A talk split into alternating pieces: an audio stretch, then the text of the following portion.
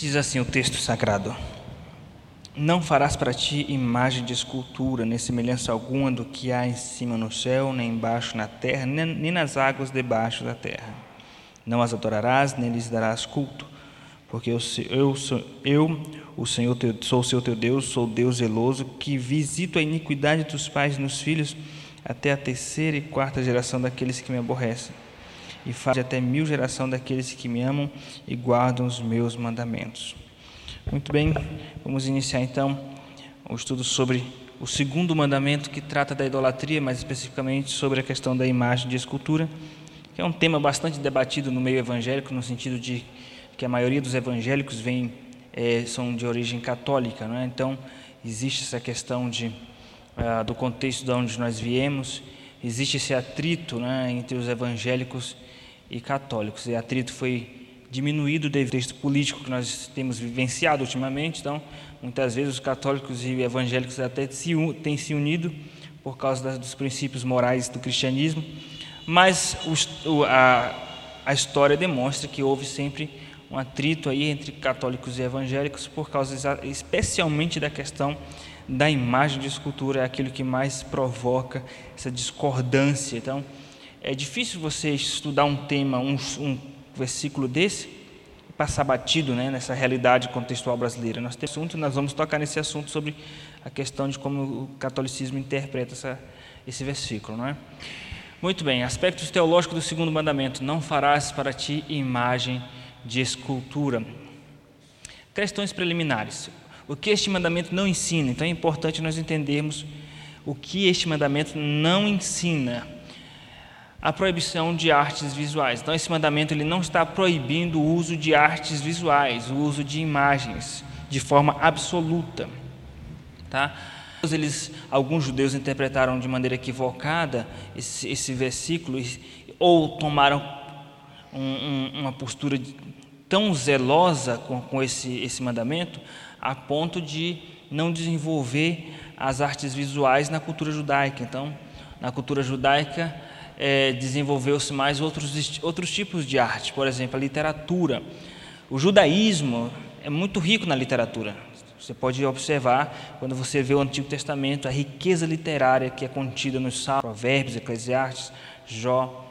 Então, o, o, povo judeu, comparado com os povos ali da região da Mesopotâmia, daquele período, o, o povo judeu é muito é, mais técnico e mais elaborado no, no que diz respeito à literatura. Todavia, no que diz respeito às artes visuais, a questão das imagens, né, o povo judeu ficou um pouco estagnado. Então, provavelmente por zelo, para não incorrer no erro é, de pecar neste mandamento. Né? Então, outra coisa que, que nós devemos entender: o que este mandamento não ensina? A proibição de arte didática religiosa. Esse mandamento não está proibindo o uso de artes no sentido didático. Né? Você vai demonstrar para uma criança a história de Jesus, e tem o desenho de Jesus, será que pode, que não pode, não é? Não está proibindo o uso de, de arte ou de imagem no sentido didático religioso. O que ensina este mandamento? Em primeiro lugar, que nós não devemos fazer imagem de escultura uh, de nenhuma com objetivo de culto, com objetivo de adoração, objetivo litúrgico, Tá? Então, uma coisa é eu fazer uma imagem de Jesus, por exemplo, para ensinar as crianças na escola, escola dominical. Outra coisa é fazer uma imagem de Jesus e colocar aqui no culto e as pessoas começarem a fazer orações para essa imagem. Então, esse mandamento não está, uh, aliás, esse mandamento ensina que nós não devemos fazer imagens com fim litúrgico. Litúrgico vem de, de culto, tá? De culto. Então, entenda ele está dizendo que nós não devemos fazer nenhum tipo de imagem, seja de, de, de, de que criatura for, nem debaixo do, do, do céu, na, da terra, na água, de nada, com objetivo de culto. Ah, ele ensina também que nós não devemos fazer imagem do ser de Deus com o objetivo de culto. Tá? E a razão disso é porque Deus não tem forma. Eu gostaria que alguém lesse Deuteronômio capítulo 4, versículo 15. Deuteronômio capítulo 4, versículo 15 até o versículo de, Ao meu sinal bradarás em alta voz.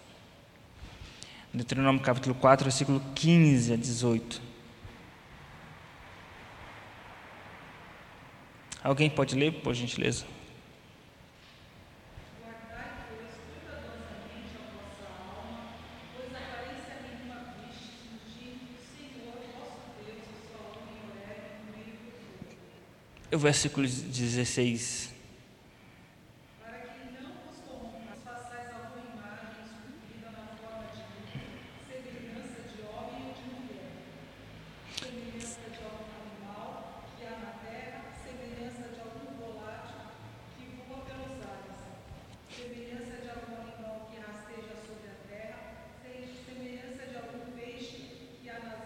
debaixo da terra. Então veja, o segundo mandamento ele está proibindo não apenas fazer imagem de criaturas. Nós não devemos fazer imagem de criaturas, de homens, seja do que for. Devemos fazer imagem do próprio Deus. Por que nós não devemos fazer imagem do próprio Deus? Nesse sentido é muito mais amplo, na verdade, não só com objetivo de culto. A imagem do ser de Deus nós não devemos fazer nem no culto, nem em lugar nenhum. Porque Deus não tem forma. Uma imagem, ela tem um formato.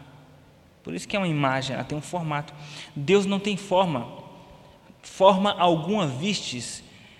Por que, que Deus não tem forma? Porque, de acordo com João, capítulo 4, o Evangelho de João, Deus, Espírito, não tem forma.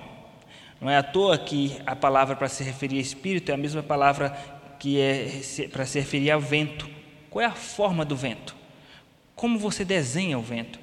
O vento não tem forma. Então, ilustrativamente, as escrituras sagradas usam a mesma raiz, da mesma palavra. Né? Pneumatos, espírito, vento, sopro. Ok? Deus não tem forma. Então, é, nesse sentido, é pecado nós fazermos uma imagem de Deus no culto, da mesma forma que é pecado você fechar os olhos e fazer uma imagem de Deus na sua cabeça. Pecado. Você fechar os olhos para orar e tentar imaginar como, como imaginar Deus, Deus te ouvindo. Só que é difícil a gente conseguir isso, é ou não é? Mas é pecado. Difícil ou não, é pecado. Porque a partir do momento que você desenha Deus na sua mente, você o tornou pequeno. Você diminuiu Deus infinito. Quando você desenha Deus, você pensa que Deus é aquilo, mas Tá? Mas a mente humana é corrompida, então guardai-vos não para que não vos corrompais. Mas a nossa mente é corrompida e sem domínio próprio. Então facilmente você está imaginando Deus como um Papai Noel. Fecha os olhos para orar, imagina um velhinho lá no trono, te ouvindo. Aí quando você peca, você imagina que o velhinho está com um cajado. Né? Então nós temos que guardar nosso não acontecer.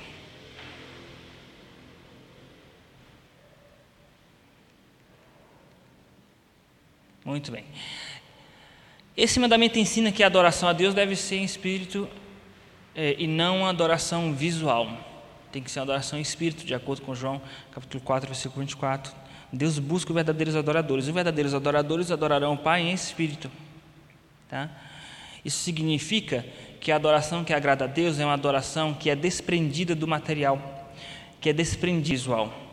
Isso significa que um crente que, que agrada ao coração de Deus é um crente que não depende de toque, não depende de ver, não depende dos sentidos para adorar a Deus. Isso é um outro desafio para nós. É um outro desafio para nós. Seja você que veio de contexto pentecostal ou você que nasceu na igreja presbiteriana, para todos nós é um desafio.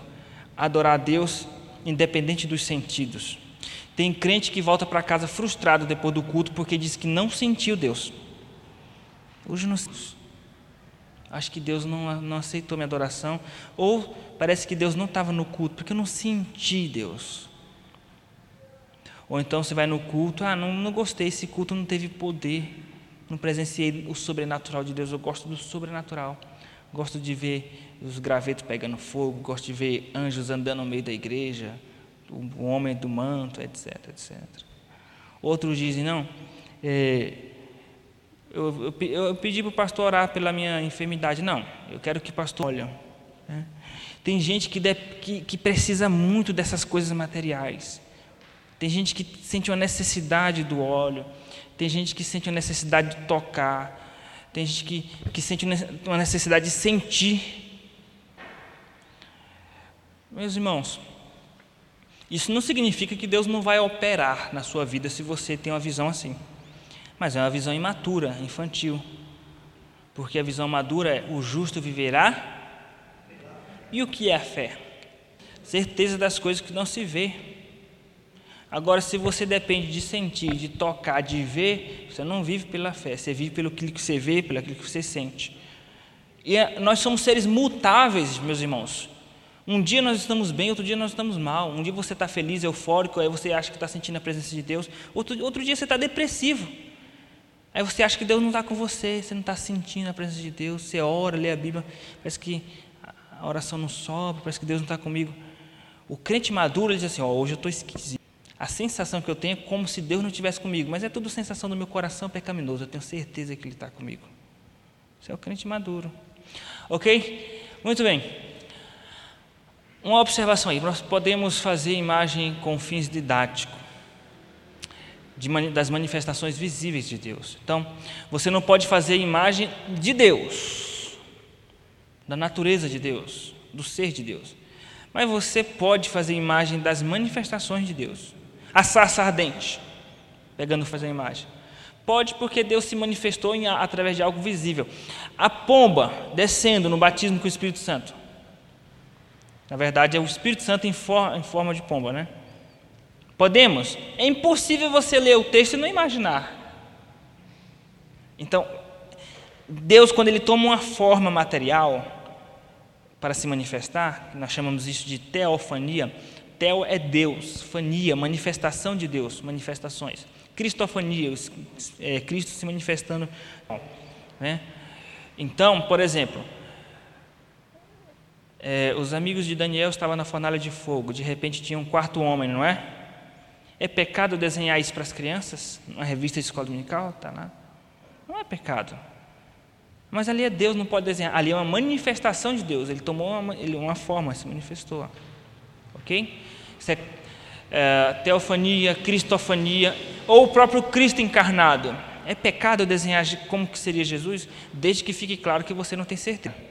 Mas não é pecado, até porque é impossível você ler os evangelhos e não imaginar né? Jesus sendo crucificado. Você, não, eu não posso imaginar, não posso imaginar Jesus porque é pecado. Não, meus irmãos. O Deus Filho encarnado você pode imaginar. As manifestações Deus aparecendo através de manifestações visíveis, você pode. Agora você não pode imaginar a natureza de Deus, o ser de Deus. Pensar, como que Deus é? Ele só tomou uma forma momentânea, circunstancial, histórica para se, para se revelar ao homem. Mas aquilo ali não é Deus. Está o fornalha de fogo. Deus se resume aquilo. Não, aquilo não é Deus. Ele tomou uma forma humana. Ok? É interessante nós entendermos e percebermos que nas Escrituras Sagradas uh, não existem detalhes sobre, sobre Deus. Né? Uh, quando Deus fala, fala com o profeta, fala com Moisés, Moisés não desce do monte relatando, eu, eu vi o Senhor, com detalhes.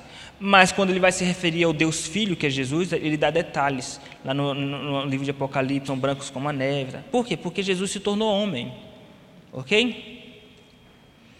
Muito bem.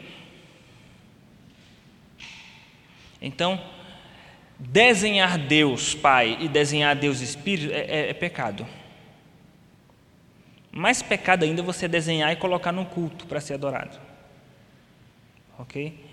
Agora, desenhar para ensinar, para fins didáticos, alguma manifestação do Pai ou do, do Espírito ou do Filho, aí tudo bem. Com o objetivo didático, deixando é só uma manifestação circunstancial.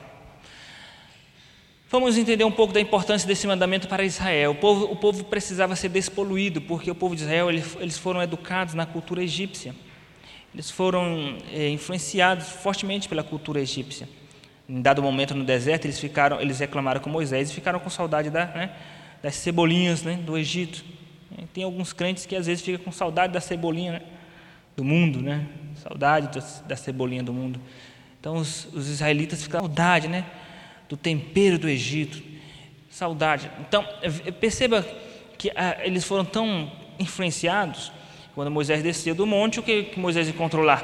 Ele encontrou os israelitas adorando um bezerro de ouro. Eles fizeram um bezerro de ouro. Então, era muito tentador. Na verdade, era algo muito distante para eles adorar um Deus que não tem uma imagem. Porque para eles, religião tem que ter imagem, culto tem que ter imagem.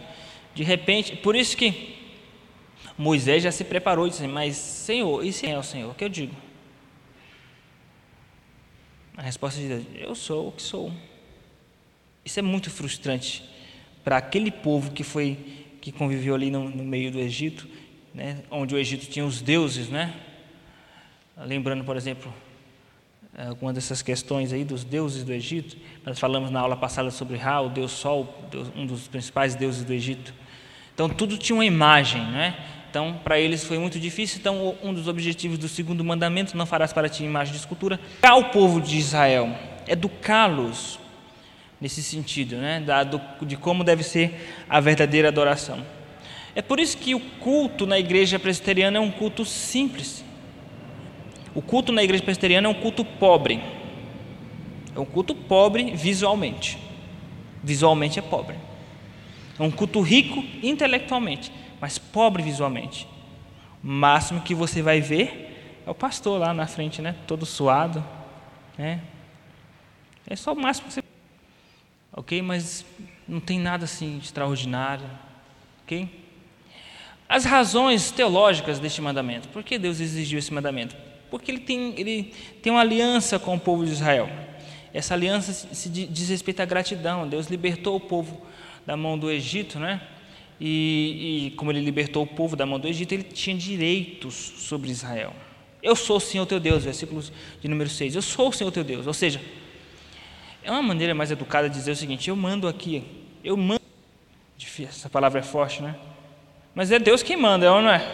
Manda quem pode. Ele manda como Criador e manda como Redentor, como Salvador. Muito bem, uma outra razão teológica deste mandamento é por causa do zelo de Deus. Zelo aí, sinônimo de ciúmes, no seguinte sentido.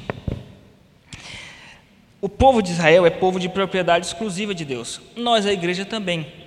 Somos povo, povos, é, um povo de propriedade exclusiva de Deus. Por causa da redenção, Ele comprou, nos comprou, significa que nós pertencemos a Deus. Se nós pertencemos a Ele, Ele não admite que nós nos curvemos perante outro Deus. E aí, por causa disso, Ele usa essa relação, ela é ilustrada através da, de, do, da metáfora do casamento, onde Deus é o, é o esposo, Israel é a esposa, onde a igreja é a noiva e Jesus é o noivo. Então, quando um crente ou a igreja ou Israel se prostra diante de outro Deus, Deus ele fica enciumado no sentido assim: você me pertence, eu te comprei, me entreguei por me trai. E essa traição, que é a idolatria, ela acontece, ela, ela não acontece às escuras. Que geralmente no contexto humano, a traição, o adultério acontece no contexto de privacidade ou a pessoa vai fazer a coisa escondida, não é? Mas o nosso adultério espiritual, a idolatria, quando nós cometemos a idolatria, nós não, não, não nos escondemos de Deus. Por isso, não terás outros deuses diante de mim. Mas a idolatria é diante de Deus. Ou você pede licença para Deus e Deus sai. É possível Deus sair da sua presença? Não é. Então, quando você peca, quando nós pecamos, nós pecamos na frente de Deus, escancaradamente, desrespeitosamente, sem temor nenhum. Tem algo muito sério. É por isso, meus irmãos, que nós podemos com muita tranquilidade categorizar a idolatria como um dos pecados que Deus mais abomina. Pecado gravíssimo, a idolatria. E aí nós vimos, na, relacionando ao primeiro mandamento, todo tipo de Deus presente em nossos dias. Eu gostaria de deixar aberto aí para o público, para vocês, relembrarem alguns deuses da nossa geração. Alguém lembra, hein?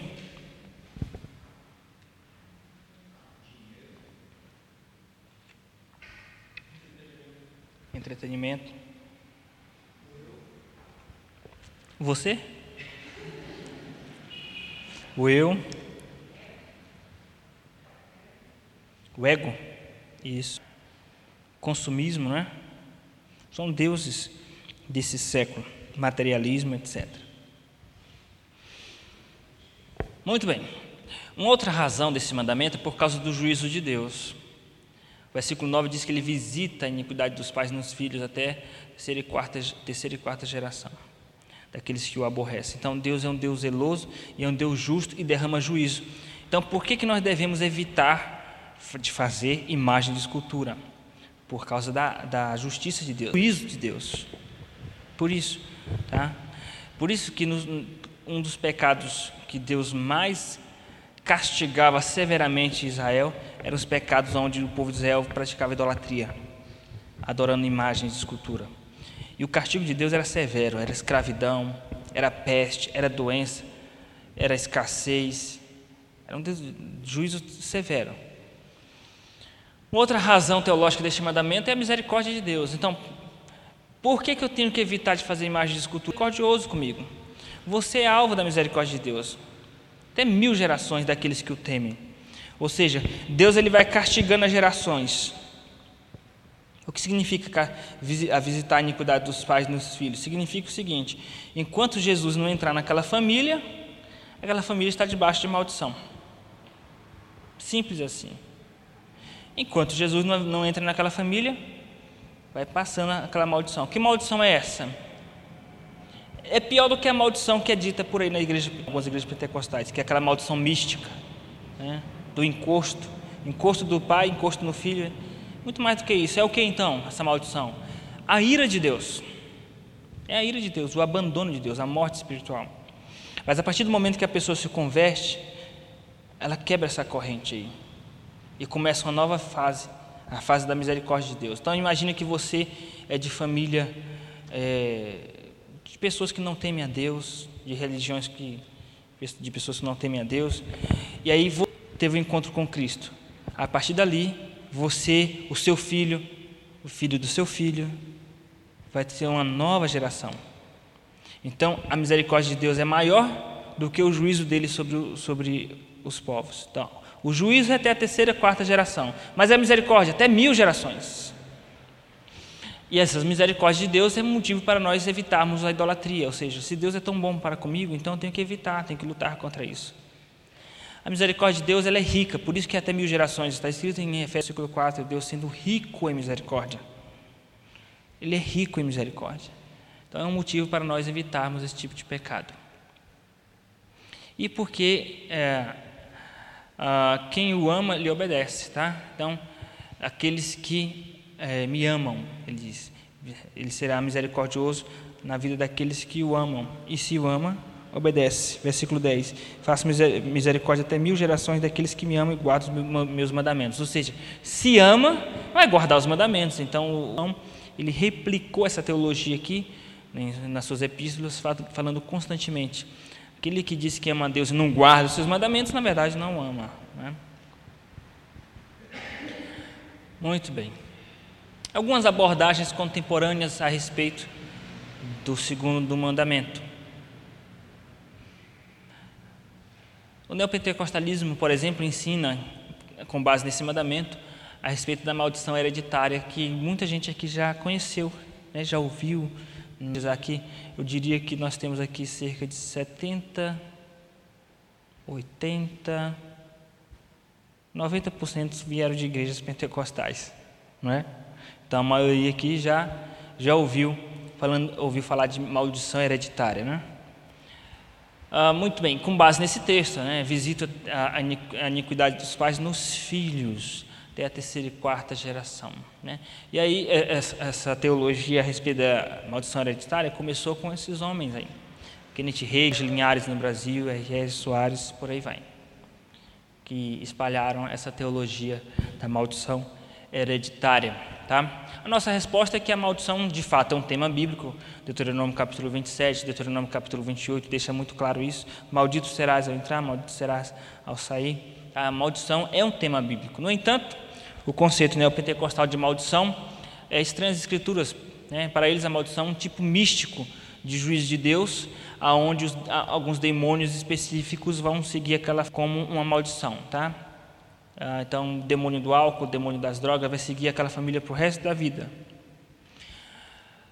Bom, vamos é, limpar um pouco esse conceito. A maldição na Bíblia, em resumo, significa castigo de Deus. Então, é, com maldição sois amaldiçoados, ou seja, com maldição sois castigados. Então, maldição é sinônimo de castigo de Deus. Tá? Se você tentar, tentar lembrar um dia o que significa maldição na Bíblia, maldição da lei. Maldição da lei é a ira de Deus. A maldição da lei. Agora, essa ira de Deus ela se manifestava para Israel fisicamente, através da agricultura, através dos inimigos, né? a maneira física de manifestar essa maldição. Tá? Ah, este castigo pode ter várias formas, como eu acabei de falar. É, meus irmãos, vocês querem que eu compartilhe com vocês esses slides para que vocês não sintam a ansiedade de escrever tudo que eu estou falando aqui? Para que haja paz lógico e nervoso de vocês? Então faremos isso tão logo. Então, todos os não crentes estão debaixo da maldição da lei. Então, porque para a teologia pentecostal, dentro do grupo dos ímpios, existem os ímpios que são amaldiçoados, como se os outros não fossem. Então, quem é o ímpio que, que, tem, que sofre maldição? É o ímpio que foi consagrado a algum santo, no centro de macumba. Ele é amaldiçoado. E os outros ímpios? Os outros não, não tem Jesus no coração. Isso está errado. Toda pessoa que não tem Jesus no coração, que não é salva, está debaixo de maldição. De acordo com Gálatas 3:10, de acordo com Deuteronômio capítulo 28. Não tem Jesus já está amaldiçoado. Tá? Agora é claro, além de não ter Jesus, ainda fica brincando no terreiro de macumba, além de ser amaldiçoado, vai ficar infestado de demônio. Né? Mas está amaldiçoado. Tá? Enquanto a geração de não crente não se converte, estará debaixo de maldição. É o que diz Deuteronômio capítulo 9 até o capítulo 10. Aliás, Deuteronômio capítulo 5, versículo 9 a 10. Então, como nós devemos quebrar a maldição de uma pessoa ou de uma família? Como se quebra a maldição hereditária? Existe maldição hereditária? Existe maldição adâmica, vamos dizer assim, que começou lá em Adão, ou desobediente, né, um ser capaz de raciocinar, ele passa a é, é demonstrar o seu pecado na prática. Então ele torna-se um desobediente à lei. Então ele está debaixo da maldição de Adão e debaixo da maldição da lei. Ok? Como se quebra essa maldição da lei na vida da pessoa? Fazendo um culto de libertação? Quebra de maldição? Não. Não existe isso na Bíblia. Você pode ler a Bíblia. Nem no Antigo, nem no Novo Testamento não existe culto de libertação. Existe culto a Deus. Você não vê isso na Bíblia, culto de libertação. Você vê algum sacerdote no Antigo Testamento expulsando o demônio no culto? Você vê isso no Antigo Testamento? E o sumo sacerdote tocou a trombeta. E o outro sumo sacerdote expulsou o demônio. E foi uma gritaria. Você vê isso no culto? No, Antigo Testamento? Você não vê. Não estou acontecimentos de hoje, se são reais ou não. Estou julgando o que acontece. Estou dizendo, estou dizendo qual é o modo bíblico de cultuar a Deus. O culto é a Deus, acabou. Não tem um tema culto de cura, culto de libertação, culto de maldição hereditária, culto de prosperidade. É culto a Deus e é culto solene, acabou. Ok, meus irmãos? Então, como se quebra a maldição? Então, você conhece alguém que ele é cachaceiro, tá? Mas não é crente. Tem uns crentes cachaceiros também. Você conhece alguém que não é crente e é cachaceiro. Você conhece um ímpio que é cachaceiro, que é filho de um cachaceiro, que é neto de um cachaceiro. Pastor, então ele está em maldição? Todos os ímpios estão em maldição. Mas e essa família? Significa que tem um demônio que está influenciando? Existem vários fatores. A influência moral, psicológica que se exerce sobre os filhos, mas eu não duvido que possa, de fato, ter demônios, legiões que influenciam aquela pessoa a viver daquela, daquela forma e vai continuar, filho com filho com filho. Qual é o problema de admitir isso? Mas a gente não fica preso nisso, estudando qual é o nome do demônio, como libertar aquela pessoa. Da... Irmão, prega o evangelho. Acabou. É o que Paulo falou, prega a palavra, você prega o evangelho. No dia que aquela pessoa se converter, acabou a maldição. Tá? Porque se você não pregar, não ter como foco pregar o evangelho, ficar só, só expulsando o demônio, você vai ficar desgastado, né? vai se desgastar e o demônio vai e depois volta. Está pior, que a casa está vazia. Ok? Então tem que pregar o evangelho. Muito bem. Agora é claro, isso, mas se o demônio aparecer, pastor, vou fazer o quê? Pregar o evangelho para o demônio? Aí você expulsa o demônio. Pastor, mas eu sou presbiteriano, expulsa a si mesmo.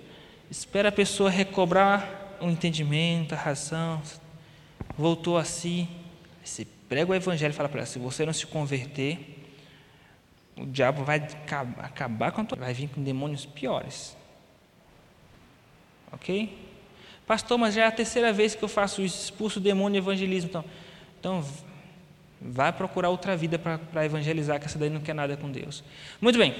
Visitar a iniquidade significa visitar em juízo por causa da iniquidade, ok?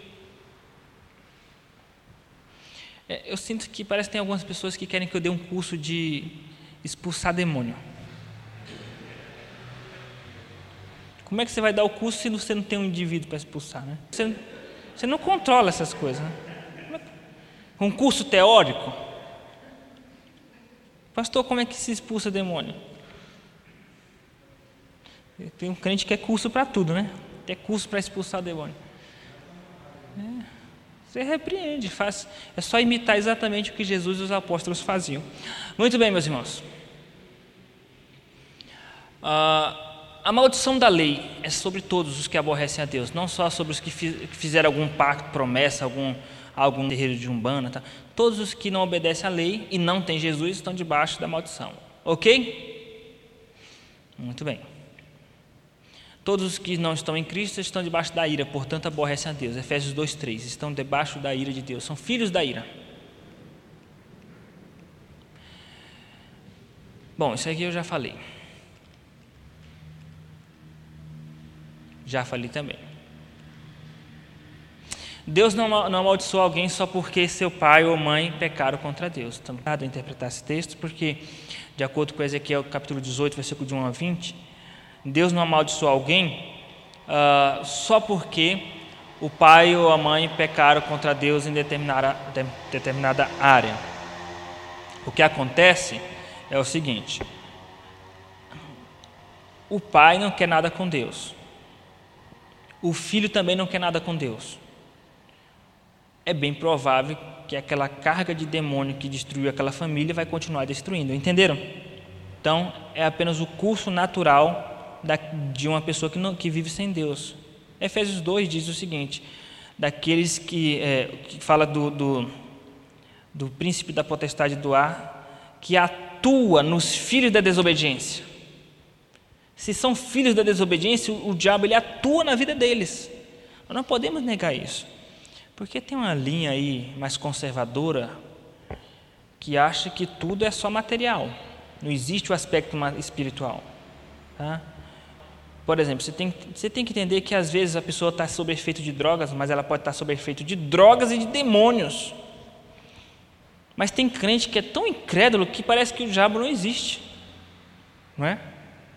Então nós temos que tomar muito cuidado com isso. Mas não estamos para falar do diabo, não. Nós estamos aqui para falar sobre o segundo mandamento, diz respeito à idolatria. Muito bem.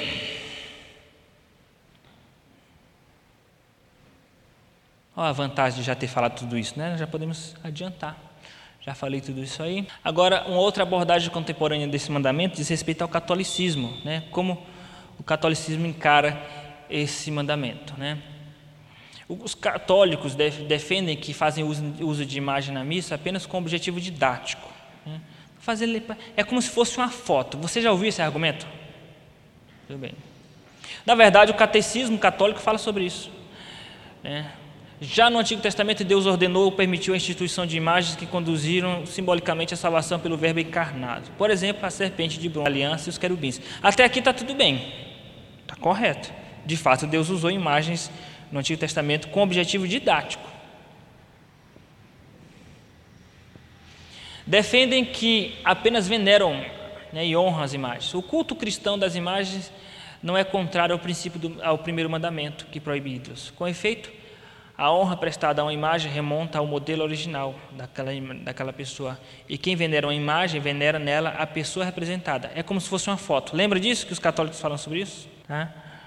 Isso está no catecismo católico. A honra prestada às santas imagens é uma veneração respeitosa e não adoração que só a Deus se deve. Já ouviram isso? Nós não adoramos, nós veneramos. Muito bem. Oi? Se não é sinônimo, não, não necessário não. Adoração é uma palavra muito forte. Adoração no que diz respeito ao, culto cristão é dada tá? venerar uma pessoa, venerar uma autoridade, né? É diferente. Então,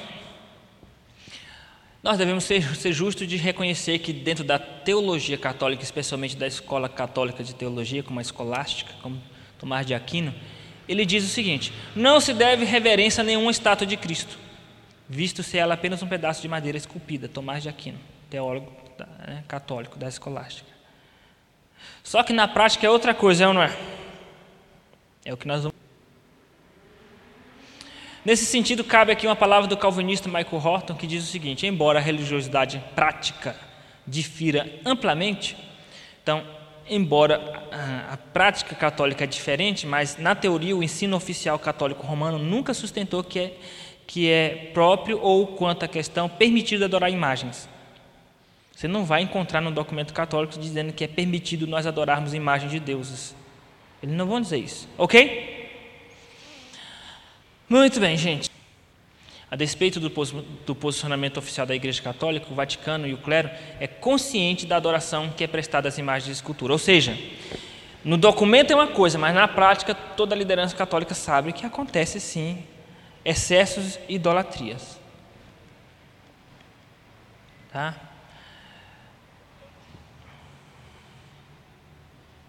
Olha, são algumas imagens. Ou seja, no papel, na, na teoria, é dito que não, não se adora, mas só que acende-se vela, pede a benção da imagem, toca na imagem, faz oração para a imagem, né? se ajoelha diante da imagem. Né? Então, na prática, é outra coisa. Né?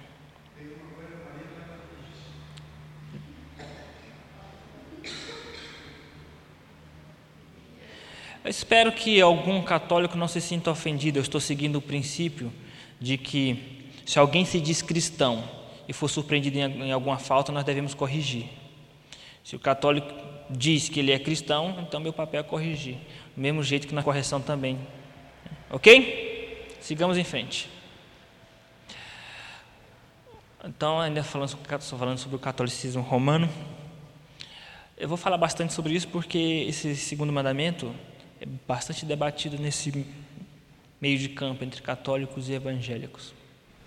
Então, o catolicismo apoia a oração às imagens, apoia fazer promessas às imagens, apoia fazer acender velhas imagens, apoia fazer procissão às imagens, apoia ajoelhar-se às imagens.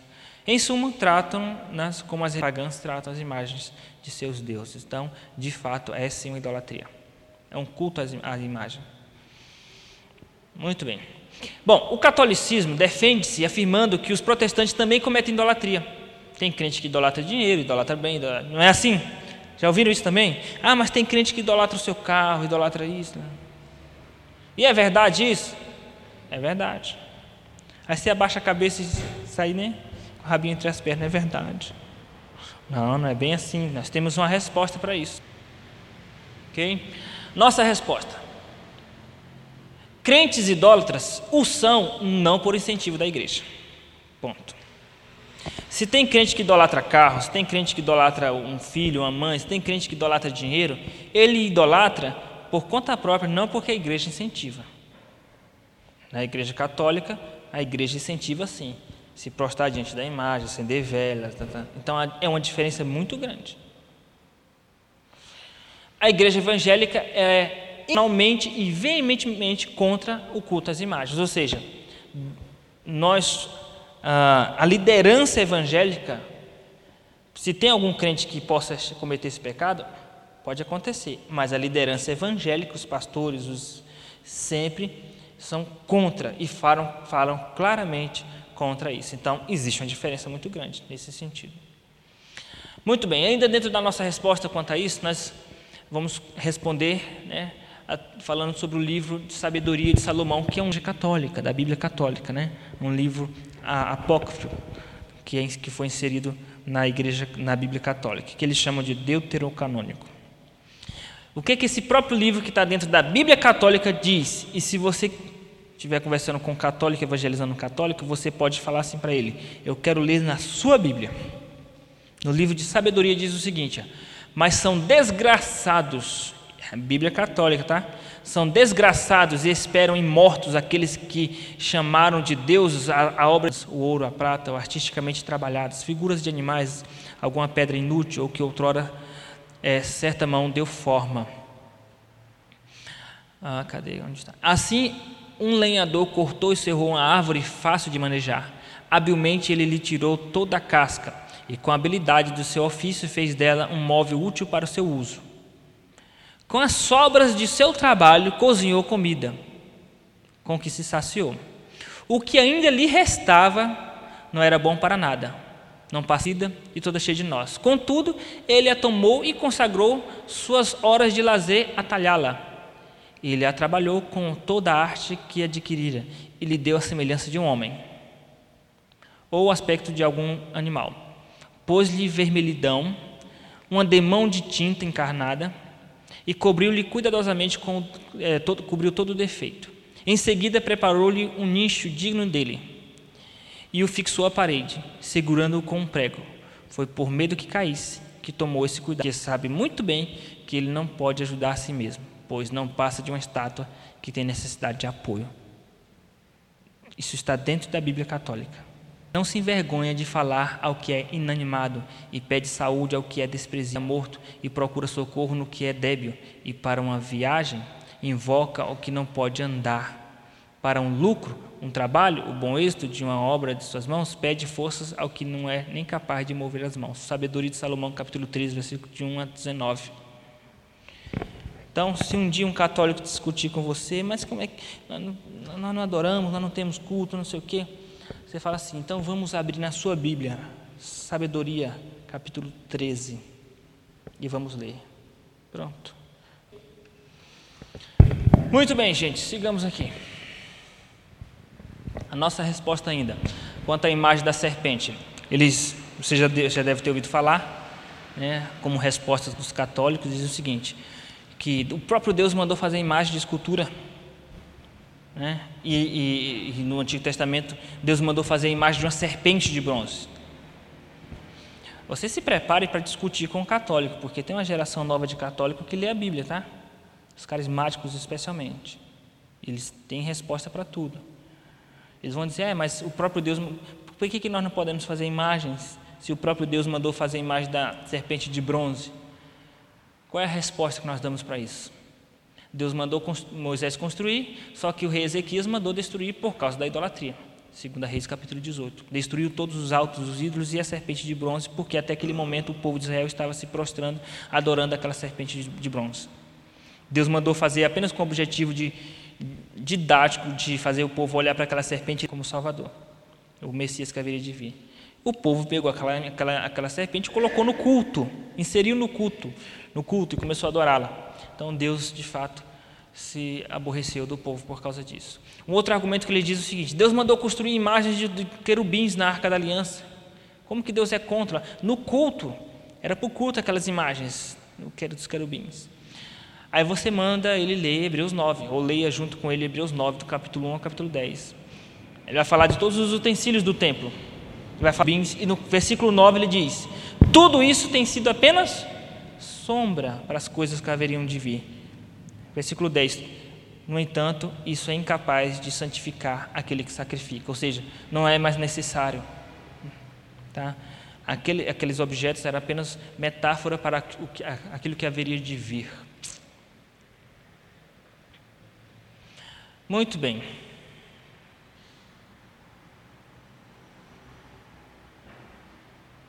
Finalmente, podemos, de liderança católica, peca ao não corrigir o catolicismo rústico. O que é o catolicismo rústico? É o catolicismo em que a pessoa faz a promessa a Santo Antônio, Santo Antônio, ele, enquanto ele não cumprir a promessa, o fiel coloca ele de cabeça para baixo dentro da água, castigando o santo. Isso é, por que, que é chamado, é chamado de catolicismo rústico? Porque isso não está nos documentos católicos. Você não vai ver num documento oficial da Igreja Católica, na teologia católica, quando o santo, enquanto ele não se a promessa, você pode colocá-lo debaixo. Não. Isso é coisa que foi inventado no sertão do Brasil, no interior do Brasil, uma mistura aí de catolicismo vindo de Portugal com religiões afros, aspectos indígenas, foi misturando-se, então virou um catolicismo rústico, misturado com outras influências, né, o catolicismo popular. Tá? Só que a liderança, você não vai ver um padre criticando isso. Um padre, um papa. Eles não só respeitam, como eles deixam continuar isso. Dizê-lo pelas escrituras sagradas. Muito bem. Ainda dentro da nossa resposta, uma outra coisa que nós podemos observar é que as orações feitas às imagens ferem a lógica da onipresença e onisciência exclusivas de Deus.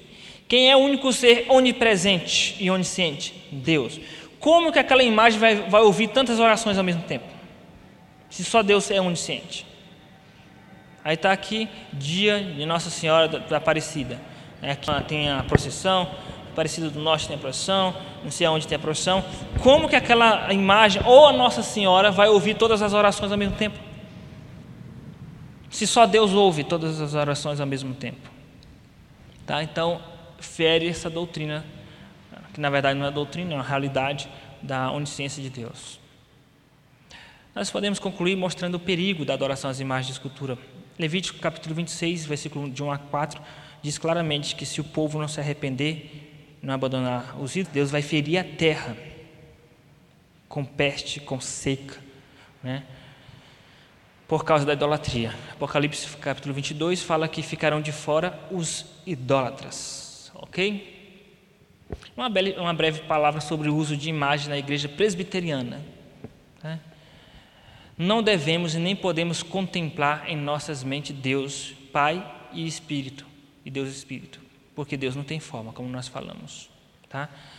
Mas Deus se revelou para nós de, de, que se torna possível fazermos imagens, pelo menos em nossa mente. Primeiro, a encarnação de Cristo. Então, como eu falei, é possível você imaginar Cristo encarnado, tá?